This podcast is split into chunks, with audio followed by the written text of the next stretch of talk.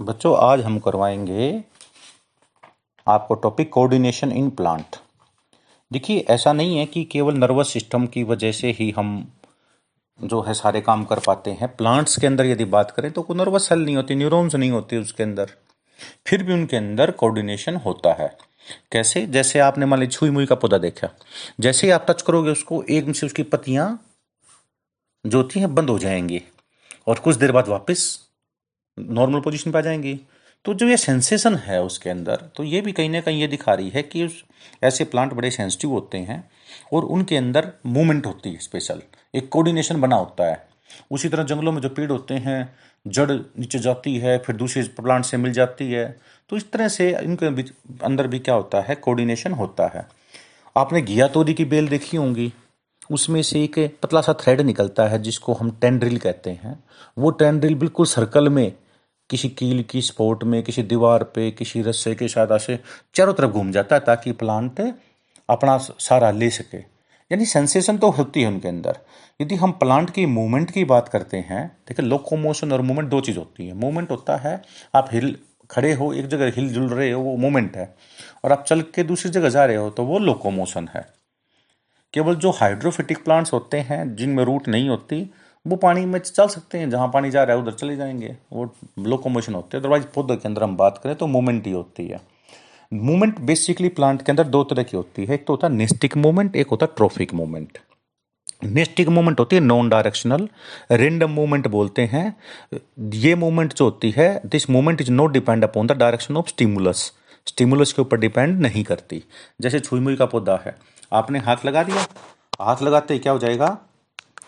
एकदम से छुई उसके उसके मतलब टच मी नोट प्लांट बोलते हैं, पुडी का मोमोसा या मिमोसा पुडी का नाम होता है, छुई मुई टच मी नोट जैसे हाथ लगाएँगे पत्तियाँ सिकुड़ जाएँगे इसके।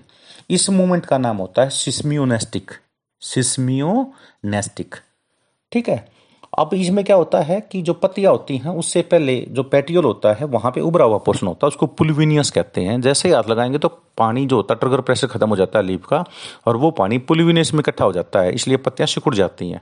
थोड़ी देर के बाद जब हम टच नहीं करते उसको सेंसिटिव टू टच जैसे ही होता है ये, कुछ देर बाद जैसे रिलैक्स होगा तो पानी वापिस आ जाता है, और पत्ते अपने नॉर्मल शेप में आ जाते हैं। दूसरा होता है निकटियोनेस्टिक मूवमेंट निक्टियोनेस्टिक, ये भी नेस्टिक मूवमेंट है, यानी नॉन डायरेक्शनल है। इसमें ये फोटोनेस्टिक भी होता है, लाइट के ऊपर डिपेंड भी करता है, और थर्मोनेस्टिक, यानी टेम्परेचर के ऊपर डिपेंड करता है। जैसे ओपनिंग ऑफ़ फ्लावर फूल सुबह सुबह खिल जाते हैं, शाम को बंद हो जाते हैं। इसको एंथेसिस कहते हैं ओपनिंग ऑफ़ फ्लावर को एंथेसिस ओपनिंग ऑफ़ फ्लावर ये लाइट के ऊपर डिपेंड करता है टेम्परेचर के ऊपर डिपेंड करता है। जैसे सुबह सुबह टेम्परेचर बढ़ेगा, सूर्य निकलने के बाद लाइट पड़ेगी तो ये खुल जाएगा। रात को ये वापस फ्लावर बंद हो जाते हैं। एक होता है फोटोनेस्टिक, जो लाइट स्टिमुलस के ऊपर डिपेंड करे, थर्मोनेस्टिक होता है तो टेम्परेट टेम्परेचर के ऊपर डिपेंड करे। अब आता है ट्रोफिक मूवमेंट ट्रोफिक मूवमेंट क्या होती है? ये एक डायरेक्शनल मूवमेंट है, यानी it depend upon direction of stimulus applied. जिस डायरेक्शन से स्टिमुलस देते हैं, उसके ऊपर डिपेंड करेगी, जैसे एक बंद कमरा ले लेते हैं। उस बंद कमरे में एक साइड में हम जो होती है विंडो छोड़ देते हैं ऊपर साइड में। वो बिल्कुल अंधेरा कमरा वो। उसमें हमें गमला रख देते हैं, पौधे को रख देते हैं। तो हम देखते हैं कि जिस डायरेक्शन से, जिस खिड़की से रोशनी आ रही है, पौधा धीरे धीरे उसकी साइड में बढ़ना शुरू हो जाता है। यानी पौधे की मूवमेंट लाइट की तरफ़, जिस साइड में लाइट आ रही है, उस तरफ़ मुड़ जाएगा पौधा।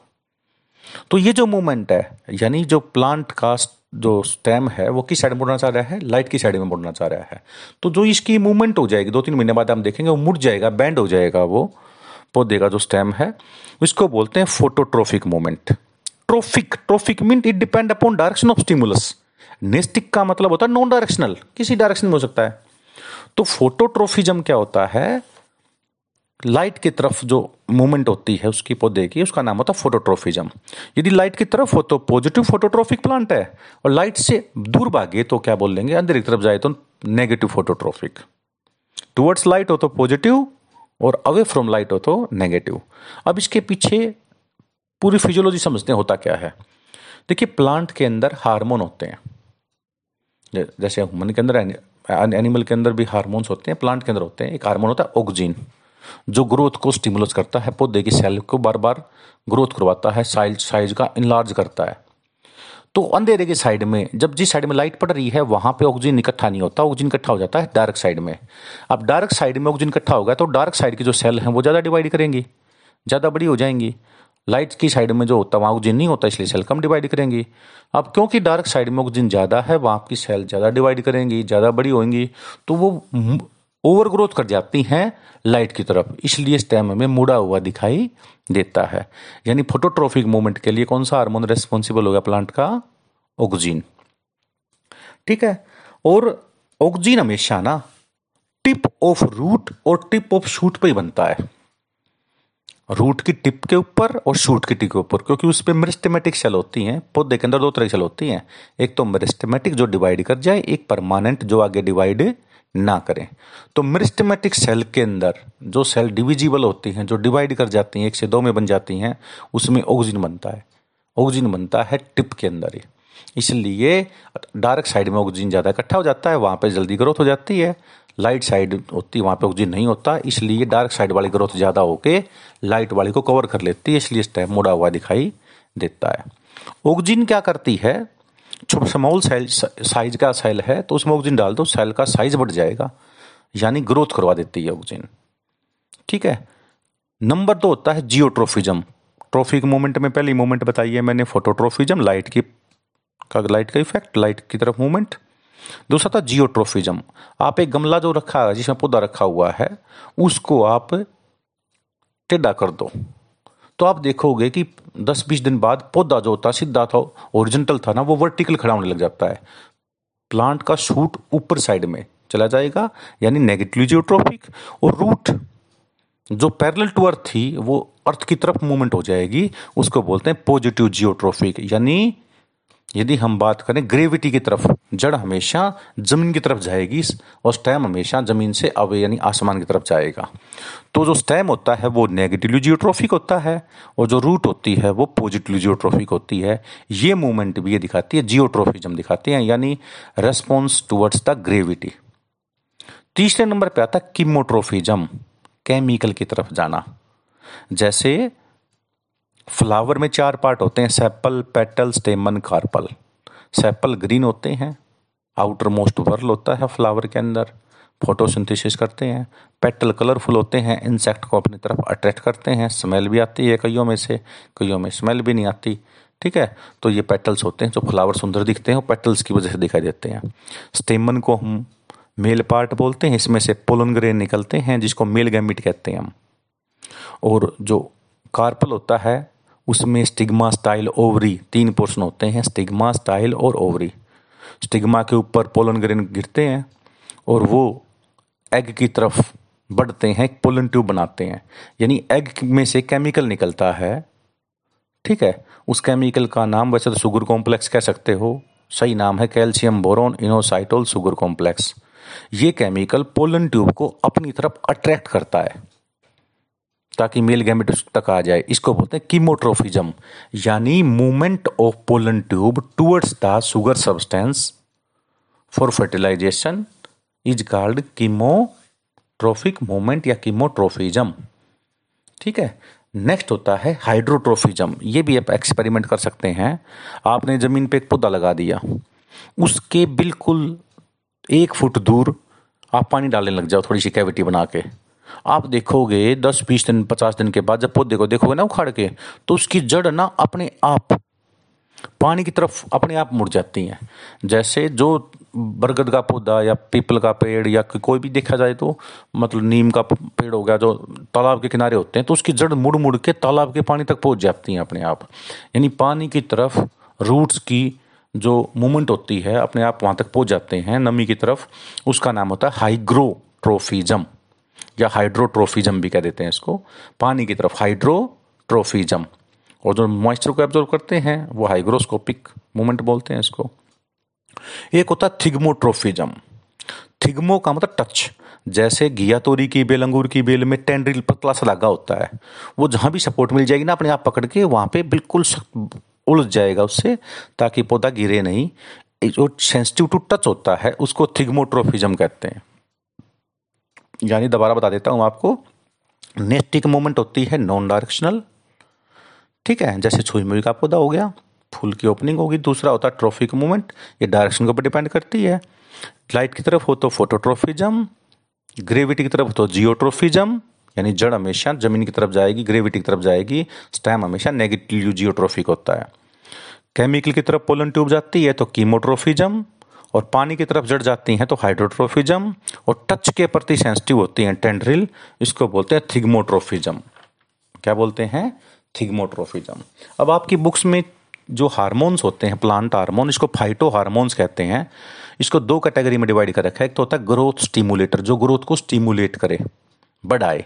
एक होता है ग्रोथ इनिबिटर जो ग्रोथ को रोके जैसे abscisic acid A B A abscisic acid एक ऐसा केमिकल होता है, यदि पौधे के ऊपर छिड़क देंगे तो पौधे की ग्रोथ रुक जाती है, पौधे के पत्ते गिर जाते हैं, पौधे में बुढ़ापा आ जाता है और यानी ग्रोथ को रोकता है ये। और ग्रोथ स्टिमुलेटर में हार्मोन आते हैं ओगजिन गिबरलिन, साइटोकनिन, इथाइलिन। अब पहले बताता हूँ ओगजिन के बारे में। ओगजिन इंडोलिक एसिटिक एसिड होता है, नेचुरल हार्मोन होता है ये। फिर साइंटिस्टों ने बना दिया इसको। इसका नाम होता है I B A indole butyric acid. ये नेचुरल और सिंथेटिक दोनों हैं। और एक होता है टू फोर डी या N A A naphthalic acetic acid. ये सिंथेटिक है, यानी जो उमन ने बना रखा है। यानी ऑक्जीन जो नेचुरली अकरिंग होता है प्लांट में, उसका नाम होता है I A A indolic three acetic acid. जो आदमी ने बना रखा है, उसका नाम होता है टू फोर डी या N A A naphthalene acetic acid. और जो आई बी ए है, कैसा केमिकल है, जो नेचर में भी होता है उमन नहीं बना चुके हैं। तो ये ऑक्सीजन के टाइप हैं। ठीक है पेपर में पूछा जाता है कि नेचुरल ऑक्सीजन का नाम बताइए तो indolic acetic acid indolic three acetic acid बोलते हैं। आई बी ए ये नेचुरल और सिंथेटिक दोनों हैं। और टू फोर डी और एन ए ए ये सिंथेटिक है। अब कुछ ऐसे केमिकल भी होते हैं, जो ऑक्सीजन के उल्टे काम करते हैं। ठीक है ना? तो इनका नाम होता है पी सी आई बी ठीक है, ये याद रख लेना, ये एंटी ऑक्सीजन होते हैं। फ़ंक्शन क्या होता है ऑक्सीजन का? स्मॉल सेल को बड़ा कर देना सेल को इनलार्ज करता है। अब आपको पता है, जो डाइकोट पौधे होते हैं, उनमें सेकेंडरी ग्रोथ होती है। प्राइमरी ग्रोथ होता है हाइट बढ़ना और पौधे का मोटापा बढ़ना गिरथ बढ़ना डायमीटर बढ़ना, चौड़ाई बढ़ना। जैसे तुलसा कभी भी नीम जितनी चौड़ी नहीं होती, ठीक है? क्योंकि इन पौधों में सेकेंडरी ग्रोथ कम होती है? नीम के अंदर सेकेंडरी ग्रोथ ज़्यादा होती है। गेहूँ के अंदर बिल्कुल नहीं होती, गेहूँ गेहूँ मोनोकोट है। तो जो सेकेंडरी ग्रोथ जिन पौधों में होती है, उनमें जाइलम और फ्लोइम के बीच में कैम्बियम रिंग होती है। याद है जाइलम? नीचे से रूट से पानी और मिनरल लीप तक लेके जाना जाइलम और लीप से खाना रूट तक लेके आना फ्लोइम का काम होता है। जाइलम और फ्लोइम के बीच में यदि हम बात करें तो कैम्बियम होती है। कैम्बियम को डिवीज़न में हेल्प करती है ऑक्सीजन नेक्स्ट होता है रूट फॉर्मेशन यदि किसी पौधे में रूट कम आती है तो ऑक्सीजन छिड़क दो रूट बना देगा, पर रूट की ग्रोथ नहीं करवाएगा रूट बनाने में हेल्प करता है। आपने देखा होगा पौधे के अंदर जो बीच वाली टहनी होती है ना सबसे ऊपर होती है, वहाँ फूल आता है। और जो छोटे वाली टहनियाँ होती हैं, उसके साइड में जो टहनियाँ होती हैं एक्जलरी ब्रांच जिसको कहते हैं, वो तो उसकी हाइट कम होती है एज कंपेयर टू बीच वाली टहनी के। क्यों? क्योंकि बीच वाली टहनी में ऑक्सीजन ज़्यादा बनता है साइड वाली टहनियों में साइटोकनिन ज़्यादा बनता है। तो बीच वाली टहनी का लंबा होना ऑक्सीजन की वजह से होता है, इसको एपिकल डोमिनेंस कहते हैं। यदि हम बीच वाली टहनी को काट दें ऊपर से तो फिर साइड वाली टहनी बड़ी हो जाती हैं, क्योंकि वहाँ पे ऑक्सीजन बनना शुरू हो जाता है फिर। यानी बीच वाली टहनी का लंबा होना एपिकल डोमिनेंस कहलाता है एपिकल डोमिनेंस के लिए कौन सा हार्मोन रेस्पॉन्सिबल होता है? ऑक्सीजन उसी तरह आजकल के देखो आप जैसे तरबूज खाते हैं, पपीता खाते हैं, बहुत सारे बीज होते हैं उसमें, वो इरिटेशन प्रोड्यूस करते हैं। तो यदि हम ओवरी के ऊपर प्लांट की जो ओवरी होती है कार्पल के अंदर नीचे वाला part stigma style ovary ovary को खाते हैं ओवरी कल फ्रूट यदि ओवरी में ऑक्सीजन छिड़क दें हम तो उसमें बीज नहीं बनेंगे, इसको बोलते हैं parthenocarpic fruit seedless fruit formation is called parthenocarpy और ये कब पॉसिबल है? जब हम क्या छिड़क दें उसके ऊपर? ऑक्जीन और गिबरलिन हार्मोन ये दोनों प्लांट हार्मोन ऐसे हैं। ऑक्जीन और गिबरलिन जीबरलिन भी कह देते हैं गिबरलिन भी कह देते हैं, जो पार्थिनोकार्पी को इंड्यूज करते हैं। और ओवरी राइपंड ओवरी जो पकी हुई ओवरी उसको हम फ्रूट कहते हैं। ठीक है? और प्लांट टिश्यू कल्चर। आजकल तो क्या होता है, प्लांट पौधा लिया, जैसे लीफ ले ली, आपने कुंडी छोटा के अंदर ना पेस्टल मोटल बोलते हैं इसको, उसको रगड़ लिया, उसमें क्या एक टेस्ट ट्यूब में डाल के और ऑक्सीजन गिबरलिन डाल दो, उससे नया पौधा बन जाएगा। प्लांट टिश्यू कल्चर यानी एक सेल से टिश्यू बना के तो नया पौधा हम ग्रोथ करवा सकते हैं। दूसरे नंबर पर आता है गिबरलिन हार्मोन। एक बार क्या हुआ, चावल के पौधे देखे, एक साइंटिस्ट ने, ठीक है, कि चावल के पौधे के अंदर बहुत ज़्यादा ग्रोथ होगी। मतलब चावल का पौधा मैक्सिमम एक या दो फुट का होता है। वो पाँच पाँच छः फुट का पौधे मिल गए जब साइंटिस्टों ने देखा, भाई ये चावल के पौधे इतने लंबे क्यों हो गए? इस बीमारी का नाम होगा फुलिस डिज़ीज़ भाई पागल बैक एंड डिज़ीज़ भी कहते हैं। कि भाई ये तो फुलिस डिज़ीज़ होगी। पौधे इतने लंबे कैसे हो गए? जब उस पौधे को निकाल के देखा, उसकी जड़ के अंदर एक फफूंदी लगी मिली, गिबरलिया फुजीकोराई। जो फफूंदी मिली ना, गिबरलिया फुजीकोराई, उसमें केमिकल बनता है गिबरलिक एसिड उसकी वजह से जो बोने पौधे होते हैं ना, वो भी लंबे हो जाते हैं। जैसे बंद गोभी बहुत बोना पौधा होता है, उसमें गिबरलिक एसिड छिड़क दो, वो पाँच फुट का पौधा बन जाएगा। तो बुनने पौधे को लंबा करने के लिए केमिकल यूज़ किया जाता है, उसको बोलते हैं गिबरलिन, गिबरलिक एसिड। बुनने पौधे का नाम होता है रोस्टी प्लांट रोस्टी प्लांट। और उसके रोस्टी प्लांट में गिबरलिन छिड़क दो तो इंटरनोड की लंबाई बढ़ जाती है। इंटरनोड वो होते हैं, जैसे गन्ने की आपने गन्ना चूसा होगा तो उसके अंदर जो एक पोरी होती है ना, जहाँ पे निशान ग्राउंडेड होता है, वो बोलते हैं इंटरनोड। ये सॉरी नोड। दो नोड के बीच की जगह का नाम होता है इंटरनोड। जहाँ से पत्ता निकलता है वो नोड, जो बीच की जगह होगी वो इंटरनोड। तो इंटरनोड की लंबाई बढ़ जाती है, इसलिए बुनना पौधा लंबा हो जाता है। ठीक है? तो इसको बोलते हैं बोल्टिंग। बोने पौधे को लंबा करना क्या बोलते हैं? बोल्टिंग जेनेटिकली डबार प्लांट में गिबरलिक एसिड डाल दो तो वो पौधा लंबा बन जाएगा। उनकी लेंथ बढ़ जाएगी। ठीक है? और यदि फ्लावर में मेल पार्ट भी है फीमेल पार्ट भी है गिबरलिक एसिड डाल दो तो मेल फ्लावर लगेंगे फीमेल फ्लावर नहीं लगेंगे। यानी मेल फ्लावर को प्रमोट करती है गिबरलिक एसिड और मैंने बताया था सीडलेस फ्रूट बनाना। पार्थेनोकार्पी जैसे पपीता देखो, जो पार्थेनोकार्पी जो जो पपीता होगा ना, वो रेड कलर का होगा। बीज भी कम होंगे टेस्ट भी ज़्यादा अच्छा लगेगा उसका। बीज इरिटेशन प्रोड्यूस करते हैं। अनार के अंदर पार्थेनोकार्पी नहीं कर सकते, क्योंकि अनार के अंदर तो बीज ही खाते हैं हम। ठीक है, एक क्या होता है बीजों को लेकर कई बार हम उगाते हैं। मान ली सौ बीज उगाए, अस्सी उगे, बीस नहीं उगे तो कई बार बीज उगते नहीं है। ठीक है, मान लीजिए बीज को प्रॉपर कंडीशन नहीं मिली उगने के लिए। मान बीज आपने मेज पर रख दिया, क्या उगेंगे? बिल्कुल नहीं उगेंगे। इसको बोलते हैं quiescence inability to germinate the seed when no favourable condition is present या no favourable condition are present जब फेवरेबल कंडीशन प्रेजेंट नहीं है, तब बीज उगता नहीं है, उसको क्यूसेंस स्टेज बोलते हैं।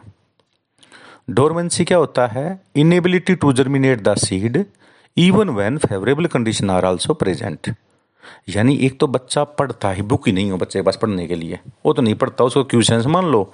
और तो बुक भी है, सब कुछ फिर भी नहीं पढ़ रहा है, उसको क्या बोलेंगे हम? डोरमेंसी यानी बीज का वही है।